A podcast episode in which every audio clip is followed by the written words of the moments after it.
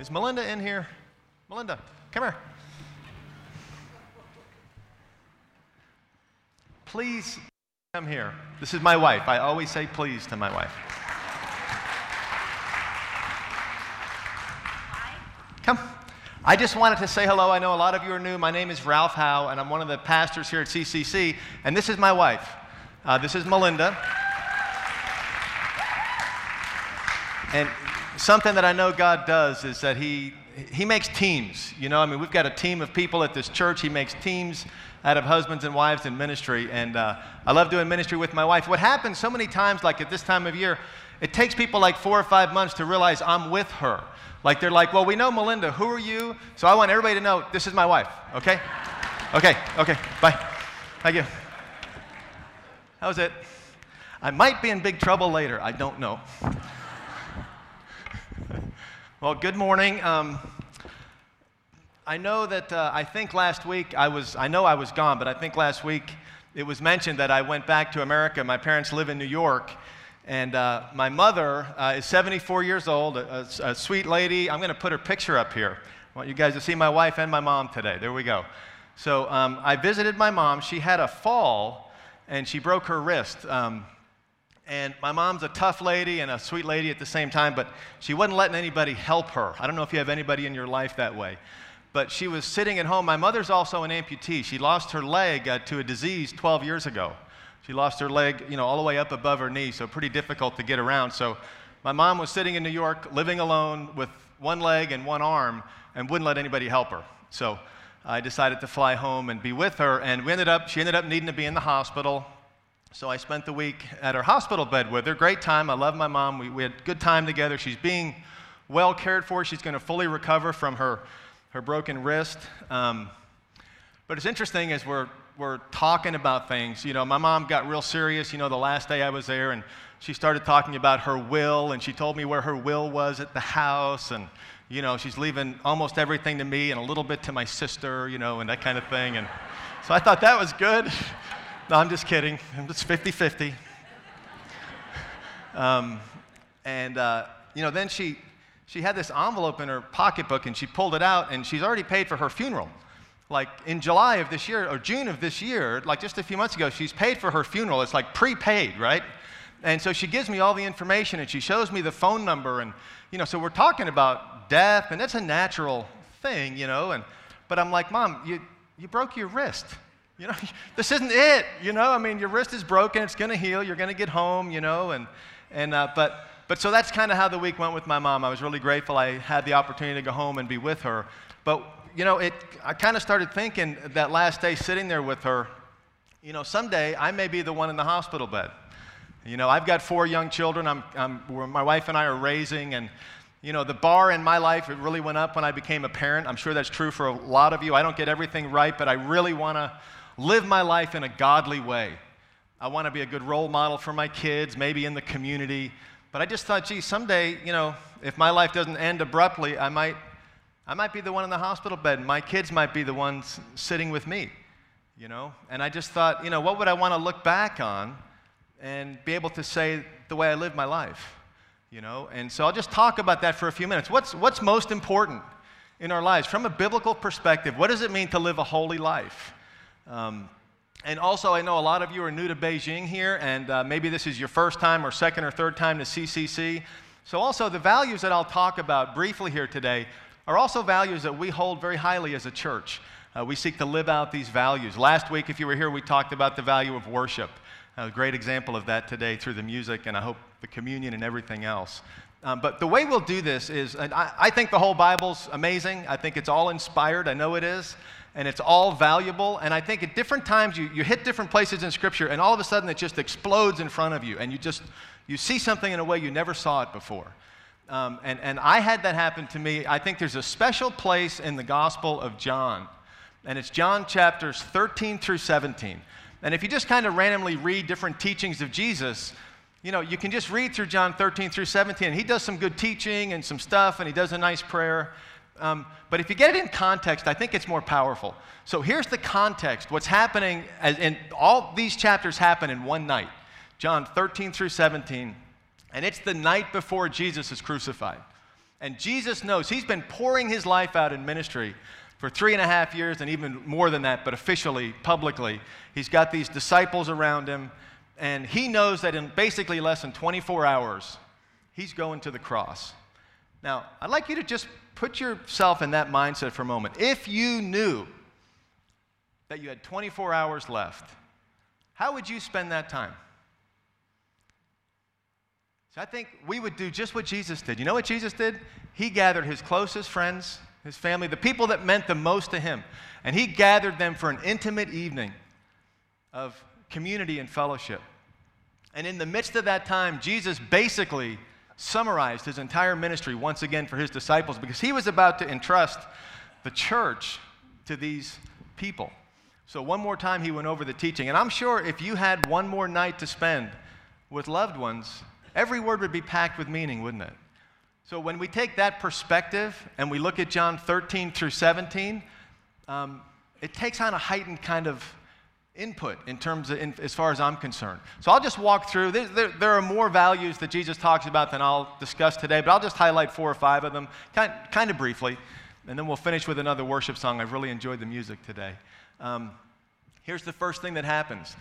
Jesus on that night, he looks at these disciples who are going to plant the church and lead the church and grow the church. And boy, if I was him sitting there looking at them, from what I've read, I'd be like, oh, I need more time. These guys aren't ready, you know? I mean, these guys just a few, you know, short period of time earlier, they're arguing about who's going to be the greatest. You know, they're walking along with Jesus, and one guy's hitting the other guy and says, I'm going to be bigger than you in God's kingdom. I'm going to sit next to Jesus. No, I'm going to sit, you know, and Jesus is seeing all this, and he's going. So the first thing he does that last night is Jesus takes off his clothing and he puts on the clothing of a servant. And he gets a water basin and a cloth and he gets on his knees before the disciples and he washes their feet, which was this amazing picture of humility and service. And the disciples are like, what are you doing? You know, and Jesus said, listen, in the world, you know, people with power and authority in the world get elevated and people serve them. But in God's kingdom, the higher you go in God's kingdom, the more you serve. And if you want to grow in the kingdom of God in your life, you have got to understand and incorporate this value of serving other people, serving in your local church, in your local community, serving in your workplace. If you're a leader in your workplace, you're not there for people to serve you. You're there to serve those people. And so Jesus demonstrated this in an unforgettable way that night.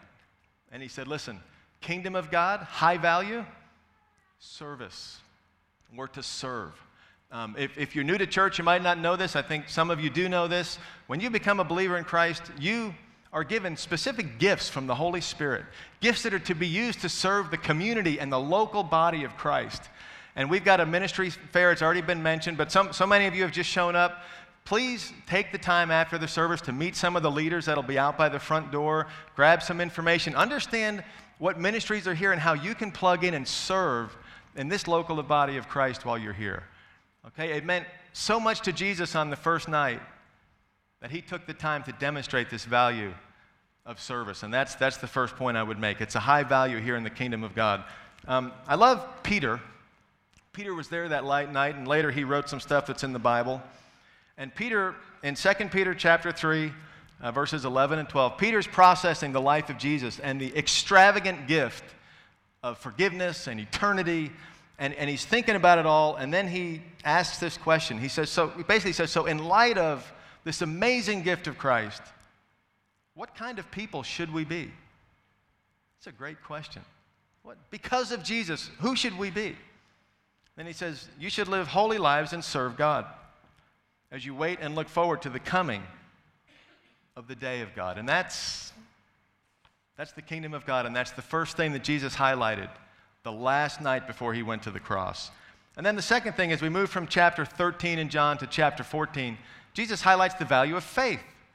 You know, faith is an amazingly powerful force, what faith in God is. Let me read this, John chapter 14, verses 1 through 6. Jesus says this, do not let your heart be troubled. Is your heart troubled? My heart's troubled about 20 times a day, to be honest, you know. And that's why Jesus said this. Don't let your hearts be troubled. Trust in God and trust also in me. There's more than enough room in my Father's home. If this were not so, would I have told you that I am going to prepare a place for you? When everything is ready, I will come and get you so that you will always be with me where I am." So Jesus is saying, listen, you can trust me. You can have faith in me. And this is actually done in an interesting way because what Jesus said actually had a cultural context. Jesus said, I'm going away. I'm going to go to my Father's house. I'm going to prepare it. And when it's ready, I'm going to come back and get you. And then you're going to go and be with me. And that was a cultural reference to the way a wedding would be done in that day. In that day, a groom and a bride would be, they wouldn't quite be married, they'd be betrothed. So they basically were committed to each other. But the marriage didn't happen yet. At that point then, the groom would go to his father's home and he would add on, he would build on to his father's house. And then when that was finally ready, he would send a text message to the bride, right? Or he would email her or something, right? No, I think he rode on a donkey probably, right? And he went and he got her. And then the wedding happened and they went to live at the Father's house. It's a beautiful picture of what Jesus says. He said, listen, don't worry. There may be seasons in your life where you don't sense my presence so strongly. You might wonder what's going on, but don't worry. I'm at work. I'm busy at work. I'm preparing a place for you. And when the time is right, I'm going to come back and get you, and I'm going to bring you to where I am. That's Jesus' promise. And so he says, have faith in that. Hebrews 11:1, a great verse. It defines faith for us. He says, now faith is the substance of things hoped for and the evidence of things not seen. And so I think, okay, if this was so important to Jesus that he highlights the value of faith in God on that last night before the crucifixion, then it's important to me. So how do you have more faith? Well, there's a lot of ways, but let me just name a couple of practical steps. One thing I found is spend time with people who have faith. I mean, you ever been around a negative person? Probably, right? You don't really feel too good after, right? It just kind of brings you down, you know? And if you're with a negative person, do it with the purpose of lifting them up, okay? Don't let them pull you down. I'm not saying don't hang around negative people because they need you, right? They need our positive hope that we have in Christ.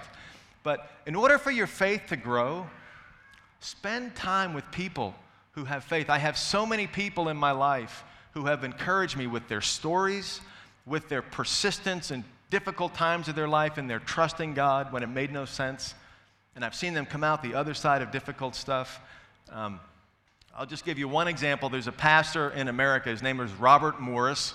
Now, some of you may know that name. I don't know.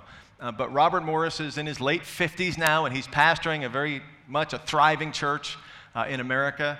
And when he was a young man in his 20s, he and his wife had recently been married. They'd come out of college, and he was starting a church. And in his prayer time, he felt like God told him to give all of his money away. You ever felt like God's told you that? He's like, I felt like God told us to give all of our money away, and we were really nervous, but we prayed about it, and we did it. And they gave everything they had. They gave away everything. Now, of course, as he tells the story, it's kind of funny because he says, of course, we were in our 20s. We didn't really have much, right? So it wasn't that big of a deal. So they went on and had 3 kids. They're in the midst of raising their kids. They're in their early 30s.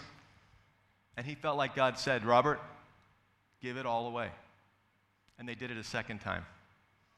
And then he was in his 40s, his mid-40s. And he felt like God said, Robert, give it all away. House, cars, savings, everything. And he gave it all away. I was like, did he tell you to give it to me? Any part of it? A little bit? Robert. That like stuns me to silence for someone to do that. And now you have to hear from God and know you're hearing from God to do that, right? And God's calling us all the different ways of trusting him. But Robert gave everything away. And, you know, without telling you his whole story, he's been a pastor of a growing and wonderful church for all these years. Someone gave him 129 acres on a highway in Dallas, and they built a church that's thriving with 6,000 to 8,000 people now.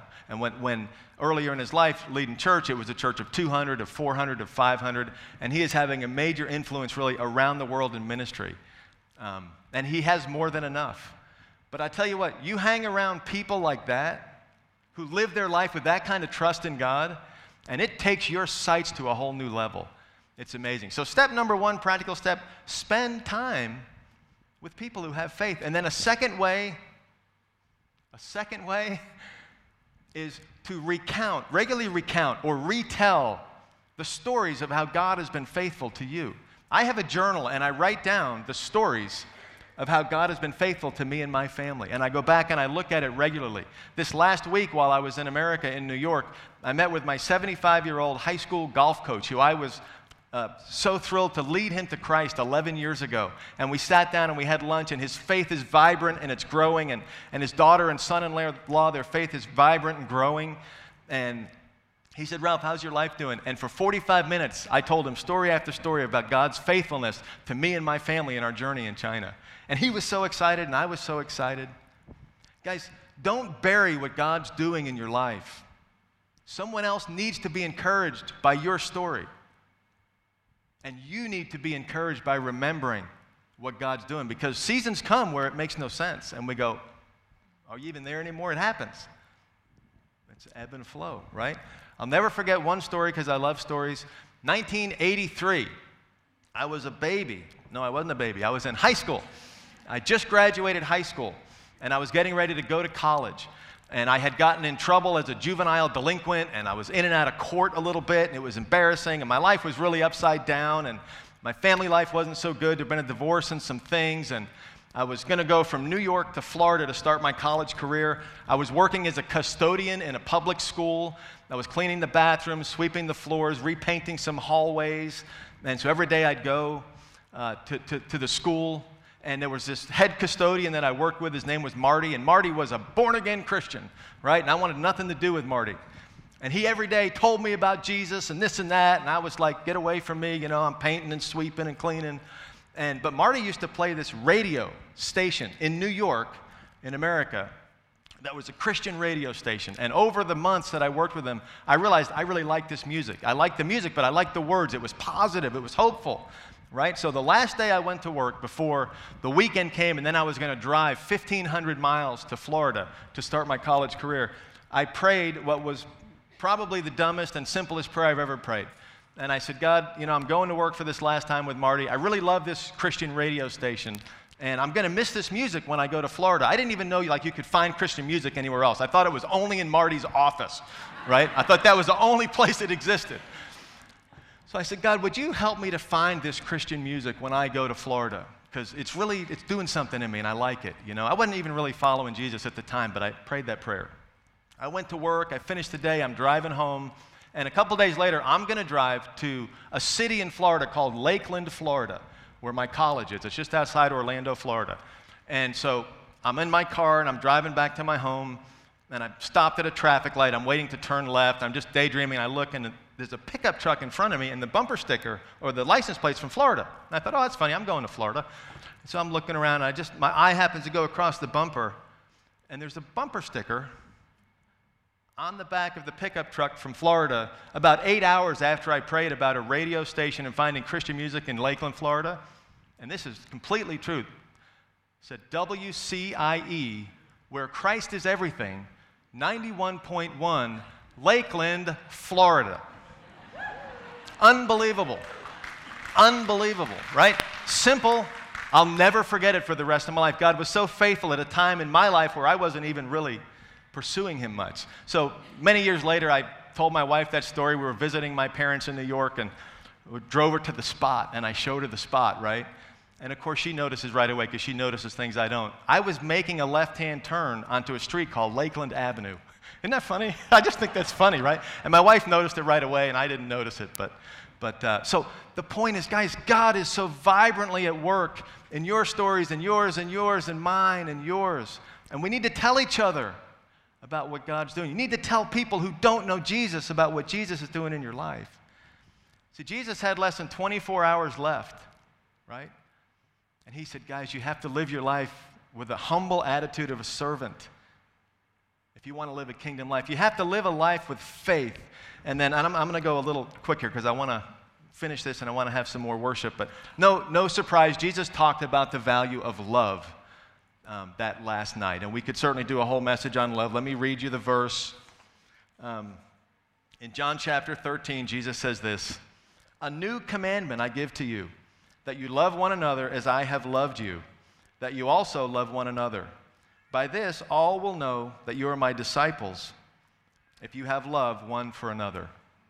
And no kidding, right? I mean, God is love. The kingdom is about love. And here's what I think. I think every one of us love people deeply in our lives. I think we have family members and friends that we love deeply.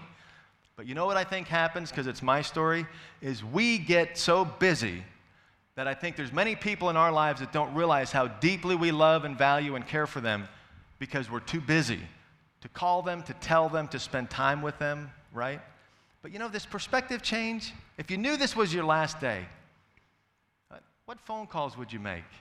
You know, if you knew this was your last day, how would you interact with your spouse that maybe you guys have gotten a little cross-eyed with and you're not seeing things the same and you're kind of a little mad at each other and you're going past each other?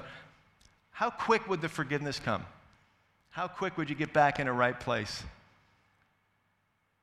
if you knew this was your last 24 hours? See, God's calling us to love in a way that, you know, proves to other people that he's a part of our life, right? I was at a funeral a few years ago with a very dear friend who's in his 60s. His name is Ron, and Ron's a godly man. And I love him dearly. And he had a friend in his life. They had a falling out, a bitter falling out, and they didn't speak to each other for over 10 years. And every time this guy's name was mentioned, Ron, the really godly man, of just joyful and fun, always laughing, makes people feel good, he would hear this guy's name and he would physically change. You could see the anger and the bitterness and the unforgiveness. Somehow it just was one of those things that was just got him in his life, and he couldn't let go of it. And he couldn't love this guy, and he couldn't forgive him. And a few years ago, Ron's daughter, who was in her 20s, passed away. And I was at the funeral. I was a few seats back from Ron. We were all sitting there quiet. It was a viewing, and this friend walked in. They hadn't talked in over 10 years. And I sat right there, and Ron was half turned, and he saw the friend, the old friend, come in the back of the church and saw him walk down the aisle. And I'm sitting here, and Ron's here, and the friend's coming this way, and they met right in front of me. And they sobbed, and they sobbed, and they cried, and they couldn't get it out soon enough that I forgive you, I love you, thank you for being here, I wanted to be here for you, please forgive me. And I saw this reconciliation happen because there was a dramatic moment where their perspective was changed, right? Now, maybe there's people at your workplace, maybe there's people in your family, maybe there's people in your life that you're not right with. And that's complicated, I understand that. But Jesus is saying, if you will love people as I love people, Jesus, people will know that I'm in your life. And they'll be pointed to me because of that. And I'm not saying it's easy, but I'm saying I'm challenged by it, right? So Jesus talked about love, no surprise. So what have we got so far? We're to serve sacrificially like Jesus did. He went to the cross. Let's see. We're to have the faith of a giant, right, that just can stand anything. And we're supposed to love perfectly like God loves, right? Okay, I'm out. I can't do it. I'm gone. Bye-bye. Right? I mean, there's no way I can pull this off, right? Do you feel that way? I can't pull it off. But God's not saying, you go pull this off. He's not saying, you better pull this off. He's saying, listen, this is how the kingdom of God operates. And Jesus said that last night. He said, when I leave, I'm not leaving you alone to try to figure all this out. I'm going to send the Holy Spirit. See, Jesus highlighted the Holy Spirit that last night because he knew it was a vital relationship for you and I to live and lead a kingdom life. And Jesus said, listen, when I go away, it's a good thing because the Holy Spirit's going to come, and he's going to enable you and empower you to live this life. And so the Holy Spirit, the Greek word, it's called the paraclete. Now, the paraclete is literally one who is called alongside to assist, one who's called alongside to help. And Jesus says, I want you to understand the Holy Spirit is God. I mean, he's to be reverenced and worshiped as God, but his role is to come alongside of you and assist you in godly living. Now, okay, now I can stay. Okay, I've got God helping me pull this off. Now I can do it. Jesus said, you can't do it without the Holy Spirit, but you don't have to because I've given him freely to you, and he lives within you. And he lives his life through you. I'm a golfer. Some new people may not know that. I like golf. I used to play professionally. I called myself the leading money spender on tour. I spent a lot of money. I didn't make a bunch, but I spent a lot. One of the thrills of my life, my golf life, was playing in a golf tournament with a young man named Gary Nicklaus. And Gary Nicklaus's dad is Jack Nicklaus. And Jack Nicklaus is the greatest golfer who's ever lived. Just, I mean, if you don't know golf, he's the greatest golfer who's ever lived. And Jack Nicklaus caddied for his son Gary for 2 days when I played golf in his group, which meant Jack came alongside of Gary, put the bag, took care of the clubs, gave him advice, showed him how to play the golf course, and just amazing. I got this thrill of 2 days of walking with the greatest golfer who's ever played. So we finished the first round of golf, and the way it works in a golf tournament is you have to sign these official papers, and then off you go, and you come back the next day. So I had done that, I'd signed it off, and I was walking, I was gonna go get lunch and come back and practice my golf. And I'm walking to the parking lot, and I hear these footsteps, like someone jogging behind me. You can hear it like on a cart path, the pavement. So I turn around, it's Jack Nicklaus. He's in his shorts and his shirt, and he's got nothing, he's got rid of the golf bag, and he's running, right? I'm like, oh, what's Jack doing? And Jack says, hey, Ralph, and he catches up to me, he's a little out of breath, he says, Ralph, have you got a minute?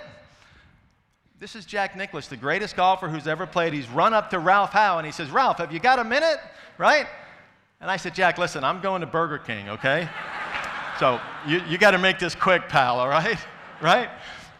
No, I said, no, Mr. Nicklaus, of course. You know, what is it? And he said, Ralph, you know, I really enjoyed watching you play today, and I think you've got a nice golf game, but you made a few mistakes out there. And if you have a few minutes, I just wanted to kind of walk through your round with you and tell you what I saw and how you could improve. That really happened to me. This is no exaggeration. And for 5 minutes, Jack Nicklaus, the greatest golfer who's ever played, walked through my round of golf and said, you should have done this here, you should have done that there. By the way, you did a great job over here, really nice. And now I'm competing against his son. I mean, this guy's an amazing guy. He's trying to help me. I'm just another struggling guy trying to play golf. But I was so excited after that because I used to watch Jack Nicklaus on TV, and I got home and I, you know, to my hotel, and I started calling my family, and I was going through my list of friends. I was hanging out with Jack Nicklaus, you know, he thinks I'm a good golfer, you know. And somewhere in that process, you know, I hung up the phone with one call, and it just kind of hit me. This is unbelievable. I'm so excited because Jack Nicklaus was giving me advice about how to play golf, right? And that's a cool thing. But you know what Jesus said that last night? Jesus said, listen, the God of the universe who created life and knows life better than everybody, he knows finances, he knows relationships, he knows health, he knows spiritual vitality better than any book or any other person you can ever get a hold of.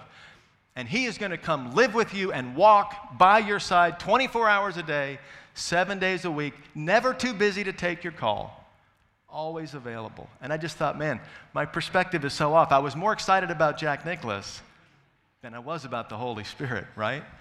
Guys, the Holy Spirit's just such a significant relationship in your life.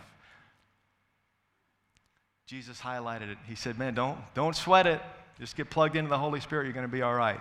I'm going to ask the worship team, guys, just come on back up. I'm just about done here, but I can't finish without just this last part, because Jesus knew that the most important need any of us have is the need for eternity, right? Jesus knows that when this life ends, if it ends apart from being forgiven in Christ, it ends separated from God for all eternity.